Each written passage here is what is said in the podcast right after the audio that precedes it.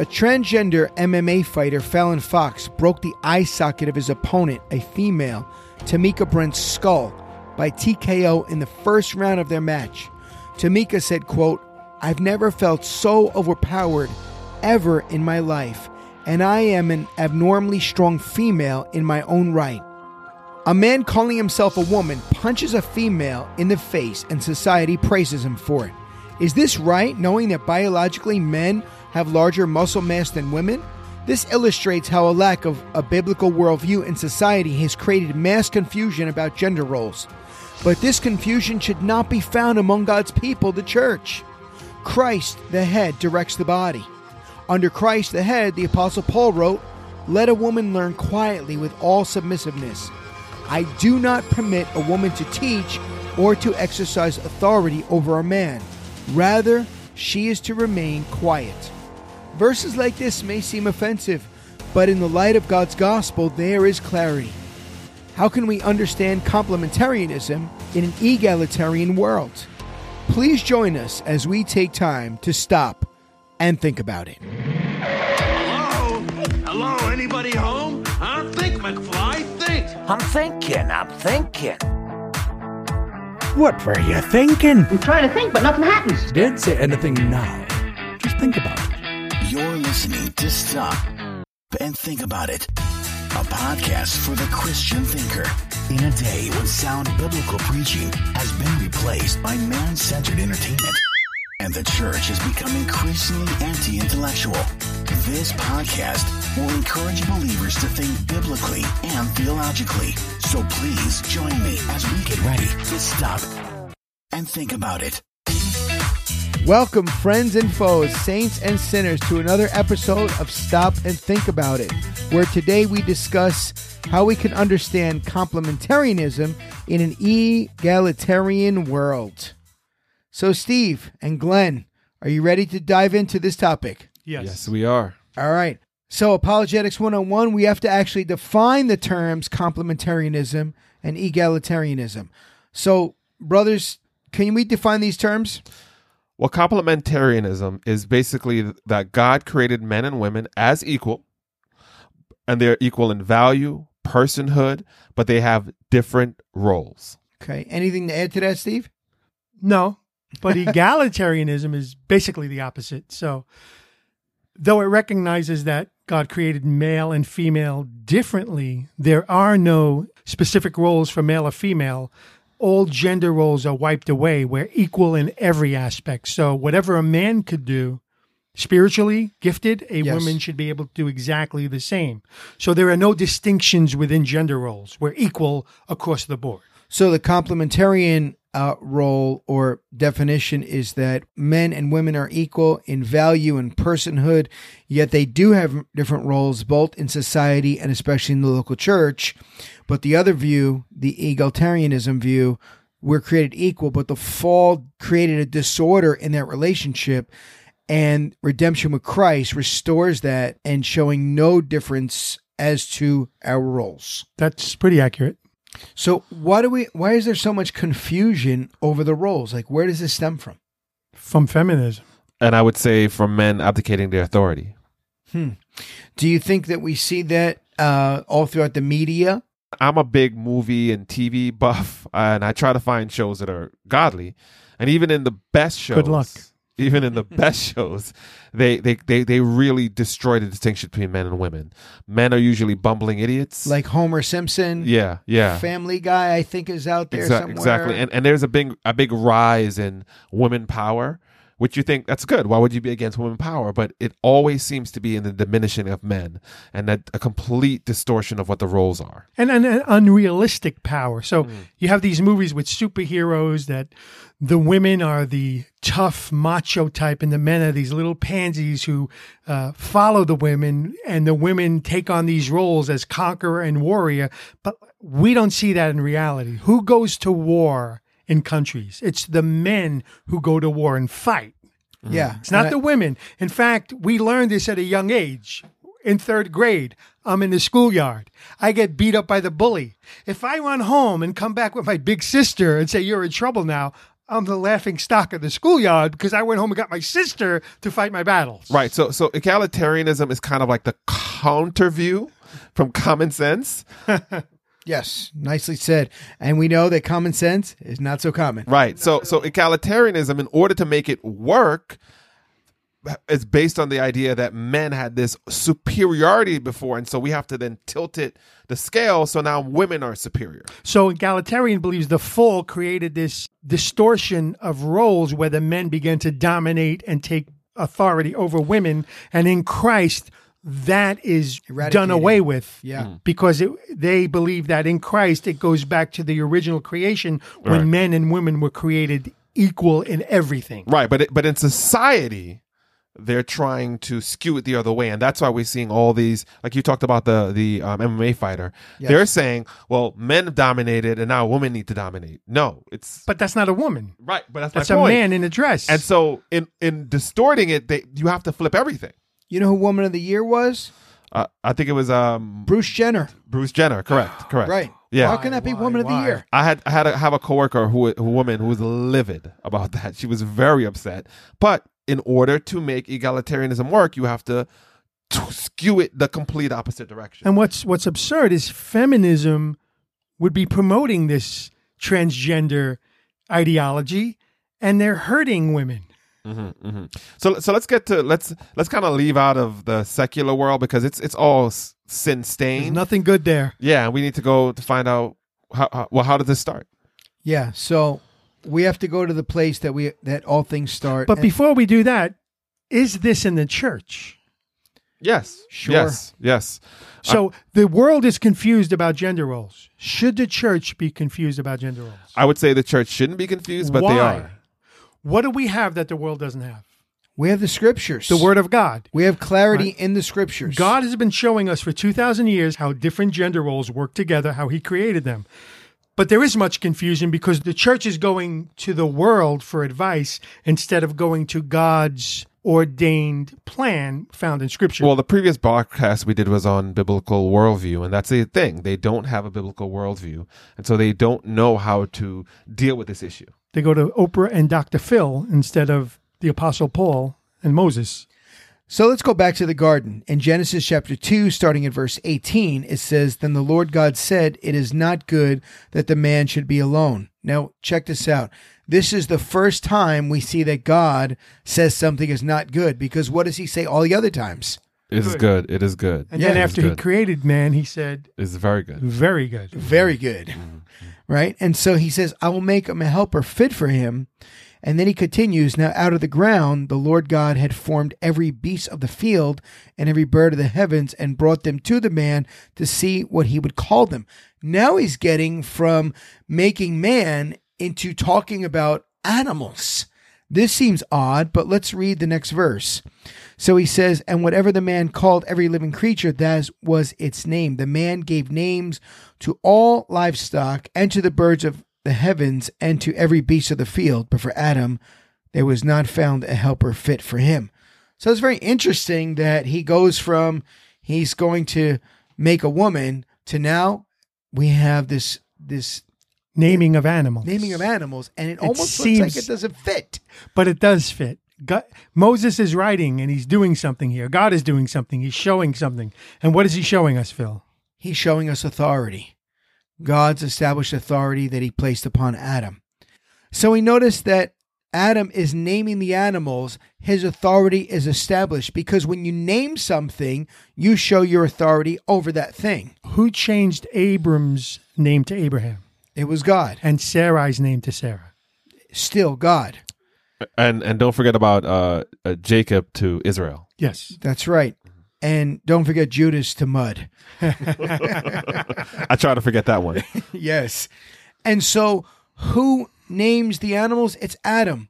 And he says, okay, there's a he lion and a she lion. There's a he penguin and a she penguin.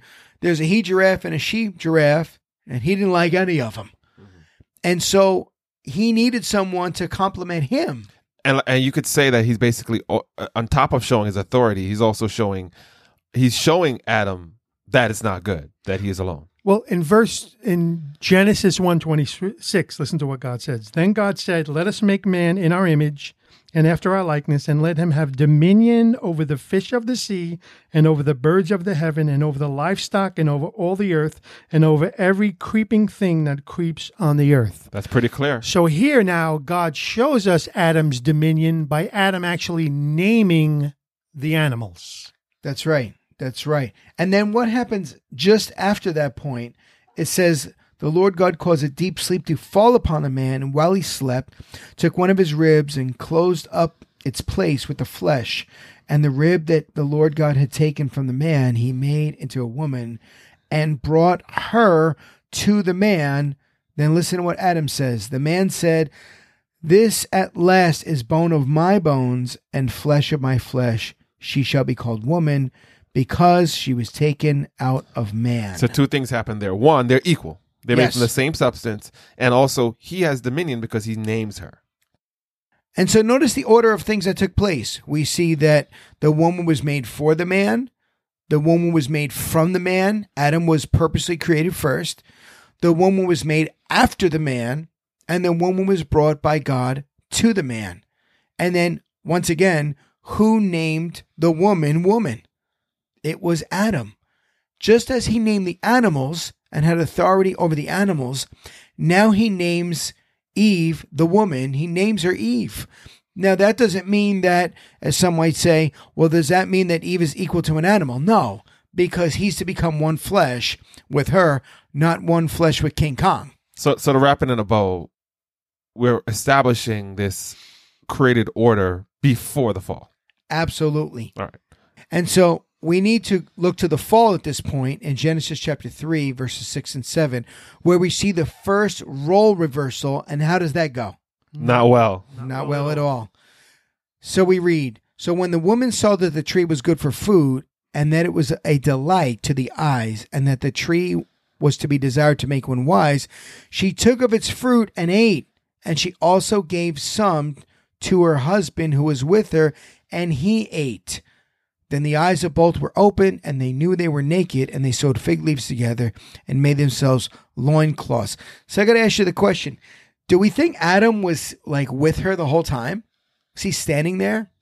Probably not. Probably not. Because here's the thing we have to back up a little. The serpent was more crafty than any other beast of the field that the Lord God had made. Crafty. See, he approached Eve Not Adam. when her head wasn't around Ah. and isolated her and then began to question God's word. And Eve didn't have Adam to reiterate what God said and correct her as her head. And she was deceived, the Bible says, and she believed the lie. And so she ate. And then when she ate, she took the fruit to Adam. The Bible says he was not deceived. He willingly followed Eve when he should have been leading her. The leader turned into a follower, and the follower turned into a leader. The reversal. So we see the first role reversal that brought sin into the world. and now they're hiding behind a bush. God comes knocking on the door and says, Is the man of the house home? When he says, Adam, where are you? He doesn't address the woman, he Nope. addresses the head of the house. And Right. Adam blames his wife. Here starts the blame game. So, Steve, what do we see as the effects of the fall?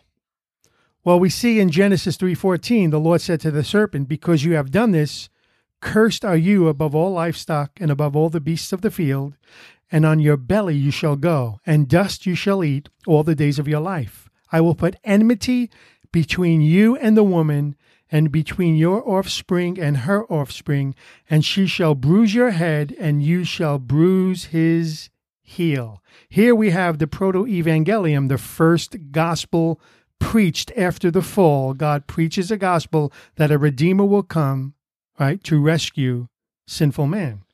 Then verse 16, listen to this. To the woman he said, I will surely multiply your pain in childbearing, and in pain you shall bring forth children. Your desire shall be for your husband, and he shall rule over you. We're going to look at this when we get to 1 Timothy 2:12.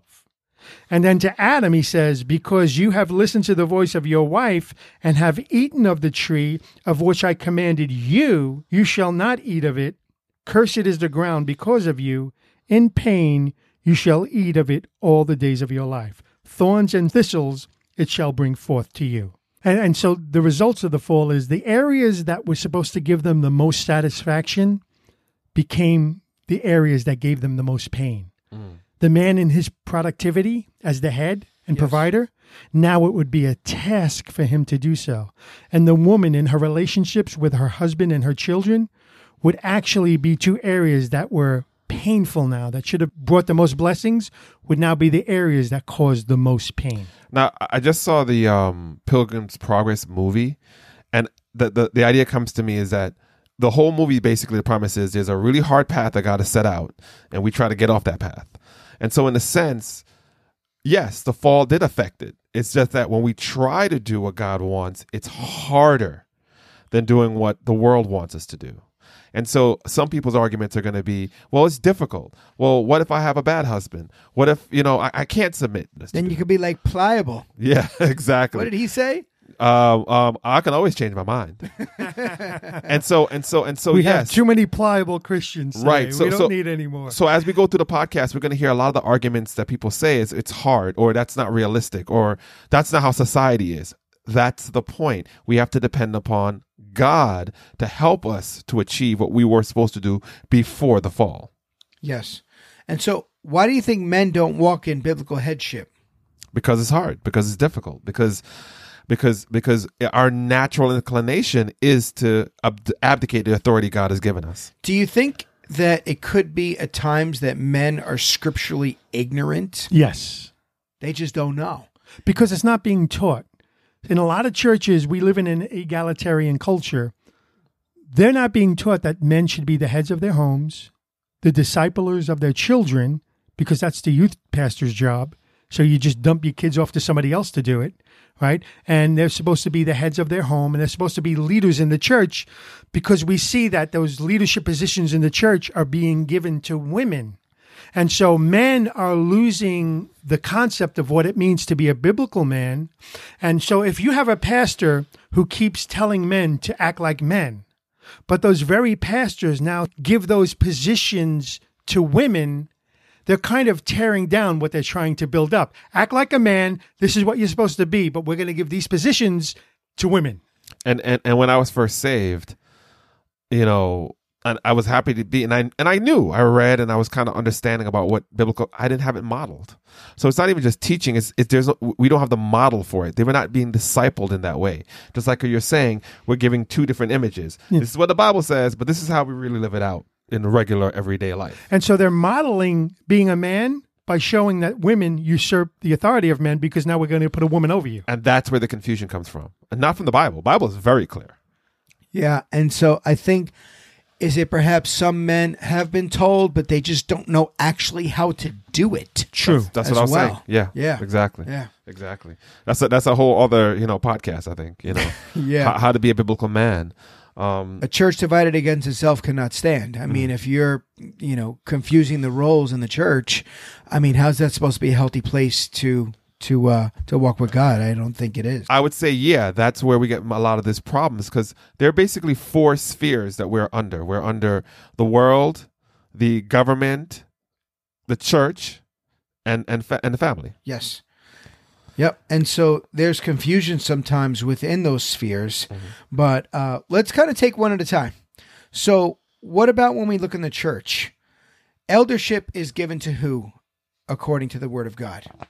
Men only. Men only. So, in the church, are women able to teach? Well, yes, they are, but only in a specific context. Where do we see in the Bible where women are told they're not allowed to take on the roles that men are given? So, First Timothy chapter 3 talks about eldership. Yes. right? And the husband of one wife. And then you see he, he, he over and over. So it's masculine in what it's saying. But even before we get to chapter three, we need to two. back up to chapter two. Read it. So if we go to chapter two, right? What verse? Look starting at verse 8 so even before we start in verse 8 if you look at um, 1 timothy chapter 3 verse 14 Yes. this is the reason why paul is writing 1 timothy right? We need to understand authorial intent. What's the purpose of the book?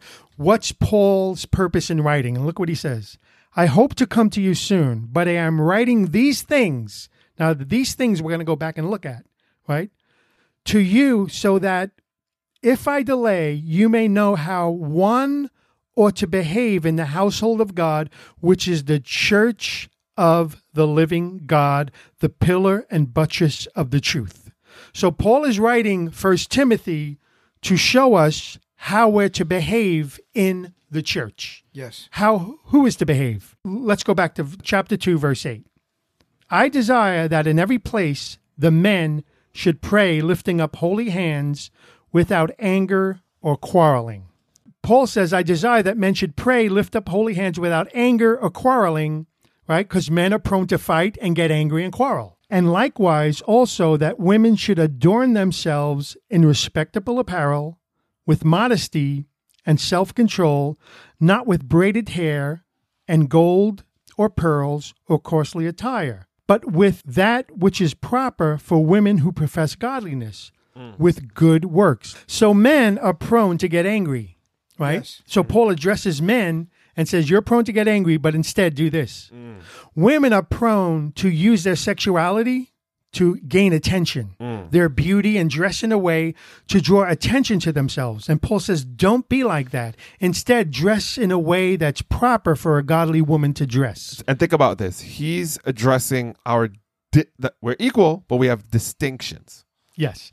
And then he says, Let a woman learn quietly, verse 11, with all submissiveness. I do not permit a woman to teach or to exercise authority over a man. Rather, she is to remain quiet. Now, here we go. So he says, likewise, women are to dress modestly and to be submissive and learn quietly and not to usurp the authority over men in roles of authoritative teaching. This was the sinful tendency of women, and we see that back in Genesis 3:16. Remember we just read. He said to the woman in the curse, "Your desire shall be contrary to your husband, but he shall rule over you." Moses uses a Hebrew word which translates as desire. This word is only used two times in Genesis, and both times the desire is used in a negative connotation. He uses it in Genesis 3:16 with the woman, but then he uses it in Genesis 4:7. Listen to this. The Lord said to Cain, "Why are you angry? And why has your face fallen? If you do well, will you not be accepted? If you do not do well, sin is crouching at the door. Listen, its desire is contrary to you, but you must rule over it. So Paul is basically telling the women in 1 Timothy, he's saying, don't be like Eve. Don't use that dominant propensity to usurp authority that Eve had to dominate over her husband. That sin wanted to dominate over Cain. This is an evil desire. It's not a good desire. So don't be like that. Now, there was some cultural issues going on, right? Yeah. Glenn? So so imagine at that time, in that culture of Rome, women had no authority. They were they they were considered lesser than the man. Not not not the way we would do in distinctions of roles, but just, they were just le- lesser. They were not equal. Now, with the understanding of the gospel, they came to realize that they were equal. And now they were actually took it a step further and they were trying to assume authoritative roles that God had not so they were the first egalitarians. they were the first egalitarians, exactly. And, and and my point is, so God, Paul was addressing that, but using the Genesis order to deal with it. Right, but many people uh, kind of create this wrong cultural understanding that Paul was dealing with some cultural mess at the time, and he was cleaning it up here mm, somehow. Mm, mm. But but it was cultural. But Paul based his premise not on culture, but on what? He went back to the garden. He based it on God's order of creation. It says, "For Adam was formed first, then mm. Eve, and Adam mm. was not Wow, deceived, yeah. but then the woman was deceived and became a transgressor." So, if that was the issue, if there was some cultural issue mainly that was the issue, surely Paul would have focused on that, but he focused on creation again. Amen, amen. And and and in their in their argument to say it's cultural, they're doing the same things the people in Timothy did. First Timothy did. They're just repeating it again. Yeah, yeah. Right. And so women do have a vital role in the church. and Absolutely. one of the Amen. things they can absolutely do is older women teach the younger women. And I think that that's not just focusing on chronological age, but also maturity. More mature women teach the less mature women. And what are they to teach them according to Titus chapter 2? Let's look there. Well, this is so beautiful. Look at this. Older women likewise are to be reverent in behavior, mm. not slanderers or slaves to much wine. They are to teach what is good, and so train the young women, not their husbands, to love their husbands and children. Come under authority. There it is. And to be self controlled, pure, working at home, kind, and look at here it is again, and submissive to their own husbands, that the word of God may not be reviled. Mm. Wow. Mm, mm. He goes back to it again, Right. right? So God's created order, God's created structure. I think we should move to what does it look like in the home? We Yeah, but in the before we leave chapter two, Paul has one big thought. Yes, the roles of men and women in the church. And we see that with men don't be angry, but pray. Women don't try to dominate, but submit and learn. And then he goes on to chapter three. Remember, there was no chapter and verses. It's the same thought. He says women should not desire to be in a position of leadership over men. But if anyone does desire to be an elder or a leader, it's actually a good thing in chapter 3. And then Paul gives the qualifications. He must be the husband of One, one wife. So we have to understand that in the church, God has ordained complementarian roles between men and women. Men are to be the leaders in the church, and women are to be those who are helpers to the leaders, but they shouldn't take on those roles of leadership. And you know what's interesting when you look at 1 Timothy chapter 3 when he talks about pastors, elders, overseers, where does God pluck them out from? Where do they have to what's the proving grounds for this? The home. The, The home, home, the yeah. family. Yeah. yeah. Right? And so here's what it says. It says, Therefore, an overseer must be above reproach, the husband of one wife, not the reverse. Sober minded, self controlled, respectable, hospitable, able to teach, not a drunkard, not gentle, not, I'm sorry, not violent, but gentle, not quarrelsome, not a lover of money. He must manage his own household. Whoa, repeat that. Well. Repeat that. He must manage his own household well with all dignity, keeping his children submissive. For if someone does not know how to manage his own household, how will he care for God's church? Mm, mm. He can't. He can't do it. Yeah. So And the same with deacons in verse 12. The deacon must be the husband of one wife. So the roles of elders and deacons are reserved for men. Why? Because mm. men are better? No, it's God's design. Yes. And it's just so sad in this day and age, in this culture, um, the church is many times not teaching the truth, or some local churches are not teaching the truth as to man's authority in the home over his wife and over his children. Now, the woman does have authority in the home. In what field? In what realm? Over her children, Amen. Right? So and over you when you come in your house with dirty shoes, take yeah. them off. Yeah. So There the household go. itself is, is her purview. That's her domain. yeah, She's the boss doing. in the house. Though you're the head, she's the boss in the house. She kind of runs the house. Exactly. And and so and I think this is a good point and a good starting point of some of the misconceptions that the egalitarian view has is when we say that a woman is supposed to be submissive, right? It's it's it's in the context of the home, in the context of that marriage relationship. And so like sometimes I counsel people who are single and I say, okay, they're looking for a, a submissive wife. And they're like, he, she's not submiss, submiss, submitting to me. But you're not married. Yeah, you're not married, right? the submission is for a woman to her husband. Not to her, Or to her to father. girlfriend. Yeah, right. Or to her father, not to every guy that's around. And so I think the misconception in the church is that if you are saying women are su- supposed to be submissive, it's in all areas at all times. No, no, no. It's in specific instances. Because who are we ultimately all submissive to? Christ. Christ. Yes. Right? So we got to do what's going to be godly for Christ and not to any man that walks up to you and says, I want you to go sit down. That's not how it works. Right. Mm-hmm. So my wife wouldn't have to submit to Steve Langella. No, But but she would to Peter in the church because Peter is one of the elders. exactly. So in the church, Peter's the authority. Yes. Not in your home. Not You're the home. authority. Exactly. Right, right. And, and, and, and, and I always say to a woman, I say, okay, I know you have a problem with submitting to a man. Why? would you marry or be in a relationship with someone that you wouldn't trust your life with, who you wouldn't trust to make a decision to help you? And I think that's where it gets all skewed. We're not forcing you to marry someone who's going to just boss it over you. You are choosing someone to be an authority over And you. what I love is I love that God has established a system of authority where Mm. Christ is the head, and beneath Christ the head, you have the husband. Beneath the husband, you have the wife, and beneath the wife, you have the children. And if everyone like lines up under the authority, I mean, there's protection for everybody. Well, well, let's go to that verse, Phil. First Corinthians chapter eleven, verse three. But I want you to understand that the head of every man is Christ. The head of a wife is her husband, and the head of Christ is God. Mm. Now, a lot of egalitarians will argue that head simply means source, not authority. So Ephesians 5:21 says this, submitting to one another out of reverence for Christ.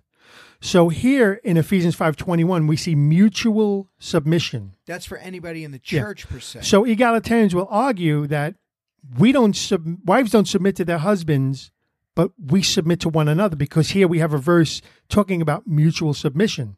And it is true, there is mutual submission within the body of Christ. We do submit to one another. But what does the very next verse say, Phil, in 522? Wives submit to your own husbands as to the Lord. So mutual submission to one another, but then he goes right ahead and is he contradicting himself? Definitely not. Right? Because what you have is you have that the youngest believer in the church or my own wife can tell me that I'm doing something unbiblical and have the full authority of God to say that. But here in the home, wives are to submit to their own husband as to the Lord because it's not that she's now bringing to me something that I've done wrong.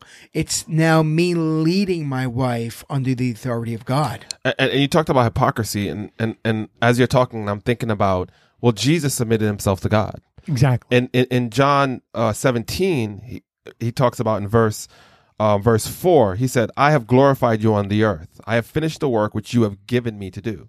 He sounds like he submitted himself to God's authority, and he's, he says, I'm doing what you've told me to do. He says, verse 5, And now, Father, glorify you me with your own self, with the glory which I had with thee, the world has. And he continues to go on about, I have done all the things you've told me to do. I have, and he's modeling for us how we should be submissive. So if Christ is the highest authority for us, and he submitted himself to God the Father, he's calling us to do, a women to do what he himself has done. And look what Paul continues to say in Ephesians chapter 5, verse 23 For the husband is the head of the wife, even as Christ is the head of the church, his body, and is himself its Savior. Then he continues Now, as the church submits to Christ, so also wives should submit in everything to their husbands. Amen. Amen. You talked about how the blessings that God gave the men and women is now their punishment. And in a way, it's reversing it back. If you submit to your husband, you're you're going back before the fall.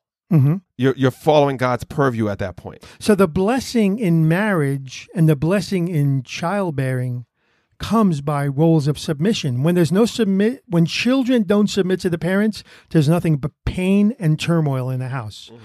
When wives don't submit to their husbands, then there's nothing but pain and turmoil in the house. And when husbands don't love Amen. their wives as Christ loved the church and gave himself up for her, mm. there's pain and turmoil in the house. So all of the pain and turmoil that comes in family, in marriage, is because people do not follow God's ordained plan Amen. for roles of submission and authority within the creation of church and family. Amen. Once again, feminism and men abdicating their roles. Feminism where women are trying to overthrow God's order and sub and men subjugate themselves when they should not. Yeah. So when it says here, wives should submit in everything to their husbands. If a hus- if a husband tells their wife to do something ungodly, ought she do it? No, No. because he's as he submits to Christ, she submits to him. The minute he stops submitting to Christ and then begins to tell his wife to do something that's ungodly, then by God's standards, she says, "No, I cannot sin against God, and therefore I can't obey you." Right, because she would be disobeying God by obeying her husband, who's not in submission to Well, we God. see this in another sphere in government. Yeah. What happened in Mm. Acts when they told Peter and to stop preaching in this name? They said, We would rather obey God than Rather than men. Yes. So we can't stop preaching in his name. Though the authorities told them to stop it, they were going by a greater authority, God's word, who already told them to go and preach the gospel to all nations. But, but what about in government? I mean, can a woman be president? Can a woman be prime minister? Sure. Would, would, the, would the Bible have a problem with that? no, not at all. Mm. We see women. Uh, I mean, wasn't Deborah a leader? You know, we should go to Deborah because I, that that's that's what they use as the argument um, for well, there's there's women leaders, and in a and and I know you said that in a spiritual sense, but she was a prophet. You know, how, we should address that. We will, but let's let's let's address this, and then we'll look at some uh, uh, objections. So, one of the verses that they object to, Glenn, is Galatians three twenty eight, and the Egalitarian will use this verse and say that there is neither Jew nor Greek, there is neither slave nor free, there is neither male and female, for you are all one in Christ. So, what they'll say is that, okay, so there is no male or female in Christ. So, anything that a man can do, a female should be able to do. What's the problem with that? What they're doing is they're pulling this verse out of context to make it a proof text to prove their point.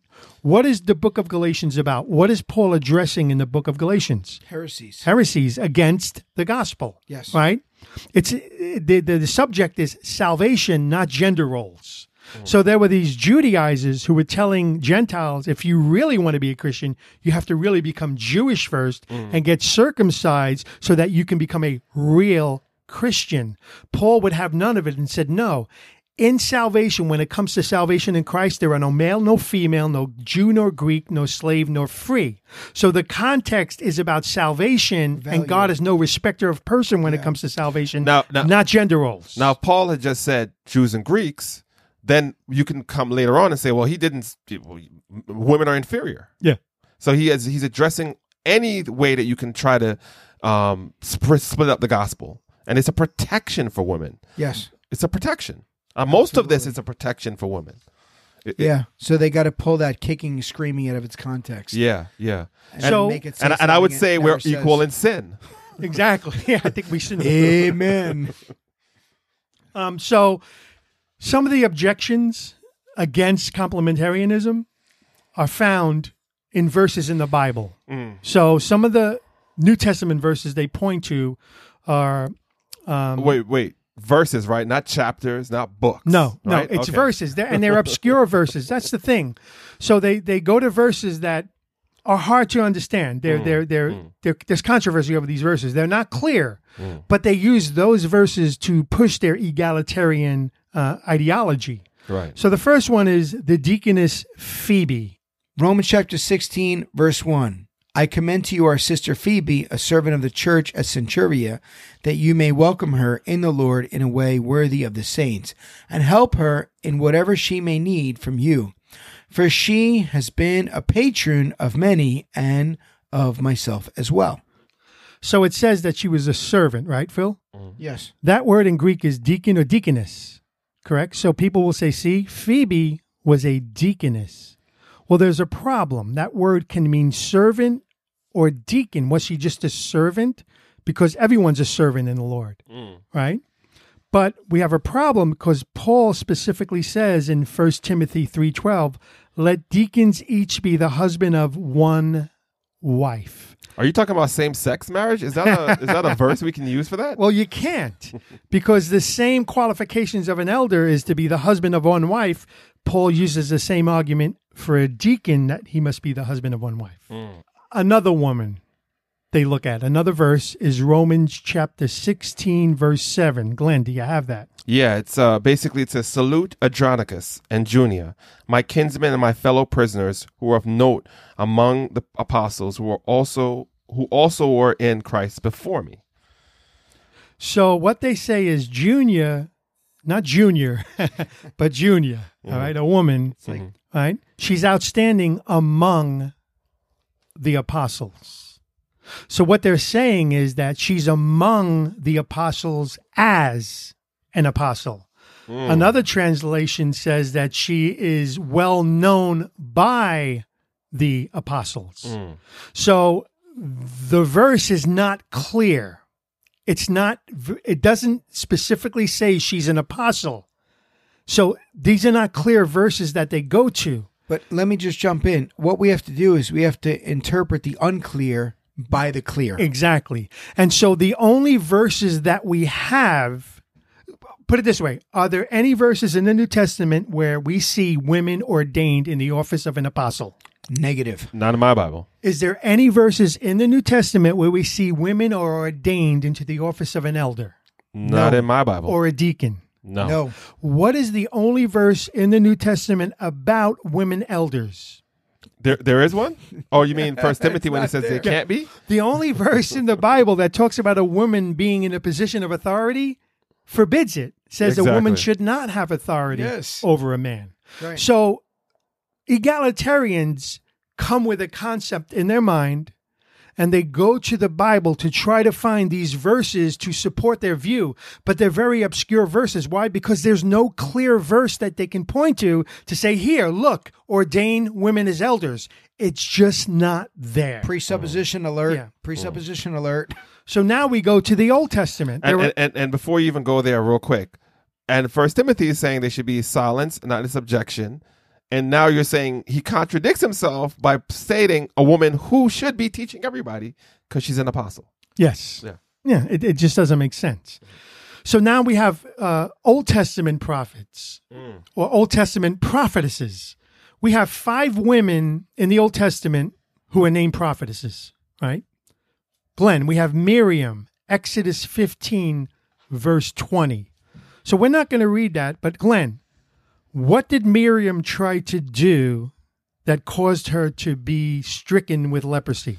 Well, basically, she tried to usurp the authority of Moses. Exactly. Right, and so, um, and she and she, and you could say she was one of the prominent people. It was Moses, it was Aaron, and it was her. And she tried to usurp his authority, and she was punished for it. That's another example of leadership in the Bible where it was not done in the right way. So she's like, God doesn't just speak through you, He speaks through us as well. Yes. Egalitarianism, we're Right. equal. Yes. And God didn't strike Aaron, He struck Miriam, Mm. Leprosy. right? Mm.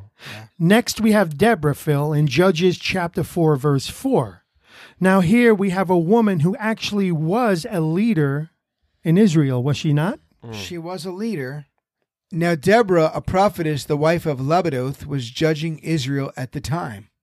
Now, before before you go too quick into it, all were all the judges examples of that we should be following, like No. Samson. Not at all. You know, Negative. Not at all. And now I love Samson as the example because Samson was a judge. How was his leadership? And, and in what way was he a good leader to the people of Israel? He was a buff womanizer. you know? Yeah, he spent his time sleeping around and destroying stuff and being very, very selfish. And it's only at the very end where he does anything commendable. Yes. Uh, so, so, so she's a leader, but not necessarily the leader that w- it's. It's not a leadership in the sense that she was the dictating anything. Basically, the way we read Deborah is God tells her to go tell Bar- Barak to go do something.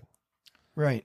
But this prophetess doesn't hold a leadership position in the temple, does No. Mm, she? Mm-mm. And she wasn't. And she wasn't a military leader either. And what about in what we call the Hall of Faith in the book of Hebrews? Does it mention Deborah there? No, No. in verse 1132, and what more shall I say? For time would fail me to tell of Gideon, Deborah, and Samson. Oh, no, it says Gideon, Barak, and Samson. Yes. So Barak was doing what Glenn said before. You have women trying to take on positions of authority and men doing what? Abdicating. Yes. And so here's Barak, a leader, because in her song, Deborah says, the leaders led hmm. right? She sings her song, The Leaders Led. And so she was trying to get Barak to take his position as the leader and to go and fight Sisera. And what does he say? I, I don't want to go unless you come with me. right? And she goes, okay, I'm going to come with you. But now a woman is going to get the glory. And Jael kills Sisera by seducing him to hide in her tent. And she drives the peg through his head. Ouch. Exactly. So the issue here wasn't she wasn't trying to take the glory, mm. right? Mm. She was calling the men to take their position. And Hebrews mentions Barak and not Deborah. So we can't use Deborah as an example, but we can use her as an example that God loves to use women. and and and look I- i just want to beat it over the head that the way that she led was to kind of push the man to do what he's supposed to do Exactly. it was so the so the person that you're using as an example is actually behaving the way that we're telling you complementarianism says we should Well, check this out. I know in history, Richard Wurmbrand, the one who Voice of the Martyrs, I guess, was founded after, um, when they said that, uh, I think it was in Romania, that communism and Christianity can coexist and, and work together. Uh, she said to her husband, You need to stand up and say something. He said, If I say something, they're going to beat me up and throw me in jail. She goes, You better say something because I don't want people to think I married a coward as a husband. and, and, and, and, and, and, and, and you you preach steve and you're you're pastor phil did your wives play no role in what you do My wife is a, a huge help. My wife teaches as well. exactly And so my wife is a gifted teacher and teaches the women, and she teaches faithfully.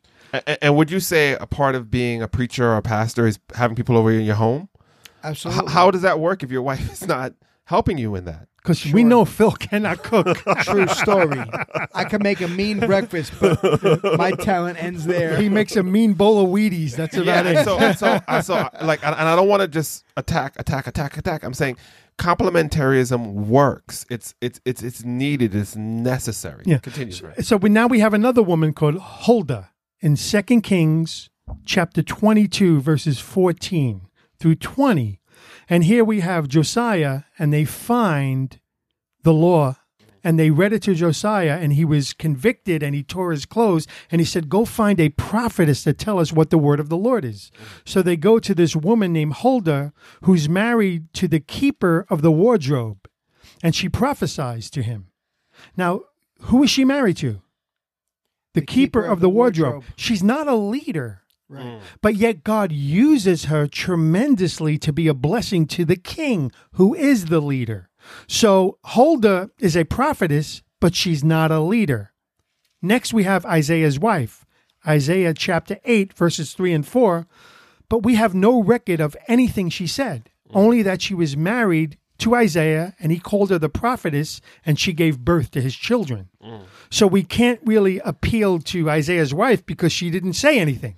And and and all these things prove is that God uses women too. Exactly. Amen. What's wrong with that? And the last one we have is Noadiah in Nehemiah 6:14.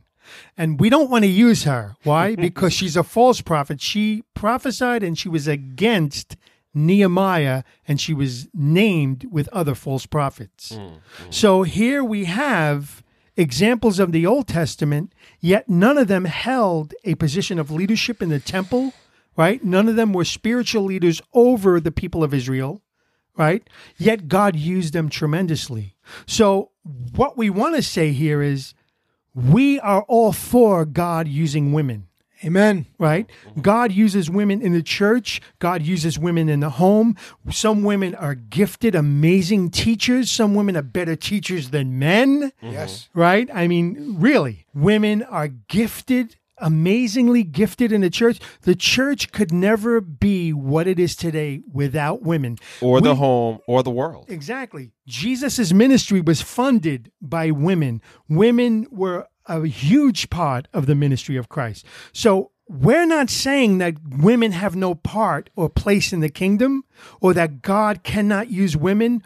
We're just saying that the Bible is very clear that there are distinct roles of men and women within the church, and the church functions best when we stay in our lanes and live out our lives doing the very thing that God created us to do and in the roles that He created us to function in. So, in other words, there's not a single verse in all of Scripture where God commands, suggests, or instructs a woman to be ordained as an elder or a deacon. And the only passage about women elders in the New Testament is 1 Timothy 2.12, where they are forbidden from doing so. Exactly. Paul doesn't speak out of both sides of his mouth. No. So we have like tons of examples of women that God has used mightily in the scriptures. What about Yohebed? what did she do in the book of Exodus? She saved Moses from dying when they were killing all of the children, and God caused Moses to be raised up as the deliverer. Also, Esther, when she she goes before the throne of God and teaches us how we can approach God, and without she her, risks her life yeah, to yeah, approach the yeah, king. God used her to save all those people. And listen to this one. A woman at Bethany anoints Christ. The disciples are upset, and Jesus commends her. And this is what he says about her act. Wherever this gospel is proclaimed in the whole world, what she has done will also be told in memory of her. Matthew 26 and verse 6. Oh yeah, and when and when Jesus was crucified, right, and he died, it was it was all, all the all the apostles were the ones who went, who believed and went to the grave, right? Is that is that true or no? No, it was the women who were there, and uh, they were the ones who noticed that Christ was arisen from the dead, and they proclaimed that. And even when they went to tell the apostles, they didn't believe them. They were like, "Oh no, you're you know you're making this up." Right. This is incredible because the first people to discover the resurrected Christ, the scared, the scattered, skeptical skeptical disciples make no effort to give Jesus a proper burial. Mm. Instead, a member of the Jewish ruling body, Joseph of Arimathea, buries Christ, and then 2 days later, while the men are in hiding, the women go down and discover the empty tomb and the risen Christ. Mm. And who wrote all that down by the way? Was it the women who wrote all that down? No, it was the men. It was the men. Yeah. So this was like embarrassing testimony. So it's got to be true. I mean, we have look at Acts 18.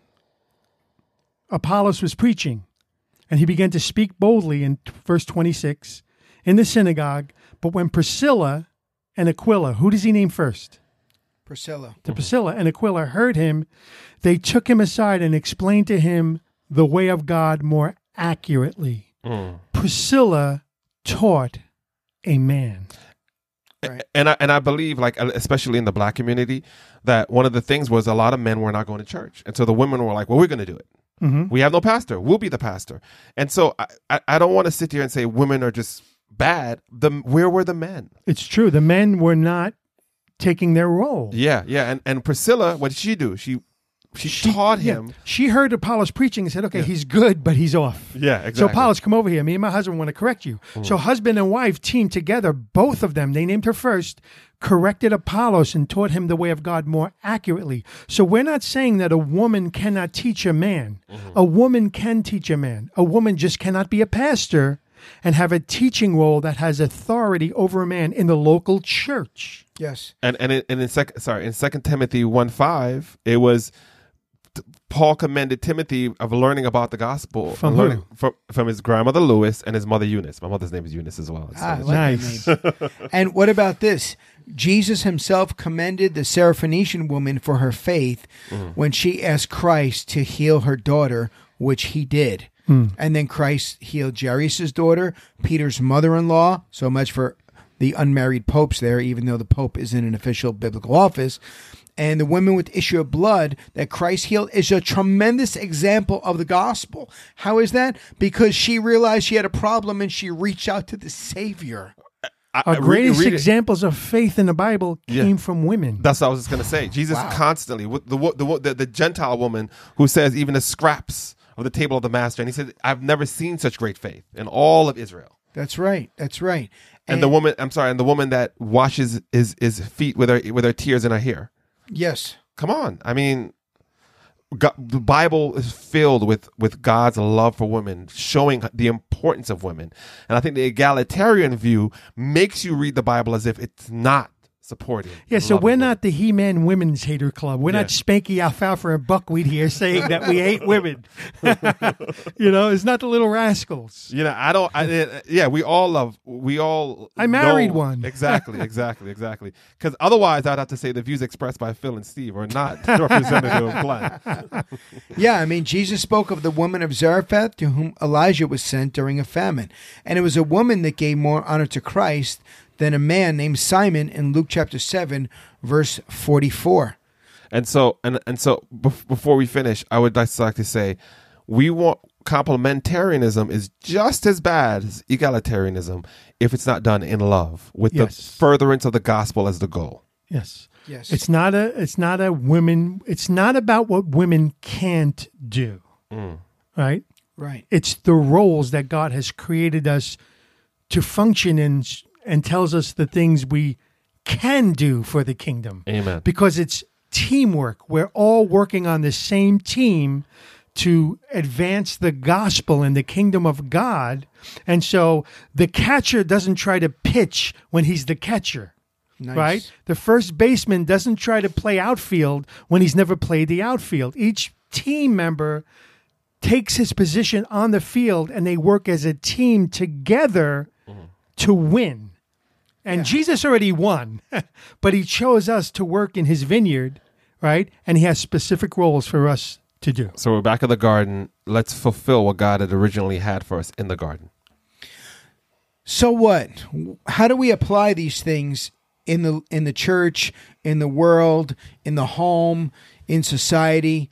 Well, the first thing is men need to stop acquiescing to their wives and need to be leaders of their homes. Mm. They need to be shepherds of their homes, the prophet, the priest, the protector, the prophet of their homes, bringing the word of God to their homes, caring for their children, loving their wives as Christ loved the church. Women need to submit to their husbands as unto Christ, because a house divided against itself cannot stand. Mm-hmm. In the local church, men need to take their rightful positions as leaders, but not all men are called to be leaders. But the men that are called to be leaders must lead and they must lead well and they must lead like Christ. And before you pick up a preacher's suit, you need to pick up a servant's towel like Christ did and be willing to wash the feet of those that you are shepherding. And so, women, realize that God's role for you is great and it's vast and it's godly and it's under His authority. And so, make sure that you're discipling women in the church. How many women don't know how to love their husbands and take care of their children and take care of the things in the home? So, teach them, bring them under your wing and mentor them and disciple them and disciple your children because they need to know what a godly woman looks like. The daughters need to know what a godly woman looks like. And your sons need to know what to look for in a godly wife. And so they're going to be looking at you to find the answer to that question that is in their hearts. And so, in the home and in the church, women need to take their rightful positions so that they can carry out God's design and God's role for them. Yes, we're all equal in God's sight in value and in personhood in the body of Christ. But in order to honor God, we must walk in the roles that He has given us and stay in our lane. I'd like to close with Romans 12, verse 2. Do not be conformed to this world, but be transformed by the renewal of your mind, that by testing you may discern what is the will of God, what is good and acceptable and perfect. If you would like to contact us, please email us at stopandthinkcrew at gmail.com. You could also visit our website at www.stopandthinkpodcast.com. This podcast is listener supported by generous people like you. You can give a tax deductible donation at our affiliate ministry at www.soulfishingministries.org and click on our donate link to give securely through PayPal. Thank you for listening to Stop and Think About It.